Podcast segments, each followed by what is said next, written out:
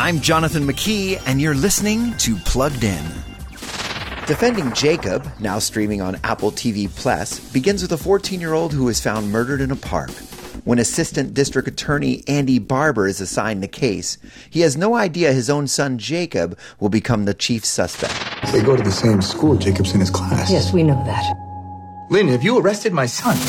Defending Jacob, based on the best selling novel of the same name, is generating tons of buzz, and the dramatic whodunit captures viewers immediately and offers plenty of twists and turns to keep them guessing.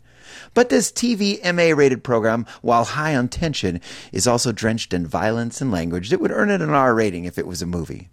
Before streaming the latest shows, visit pluggedin.com slash radio. And don't forget to follow us on Facebook and Instagram. I'm Jonathan McKee for Focus on the Family's Plugged In.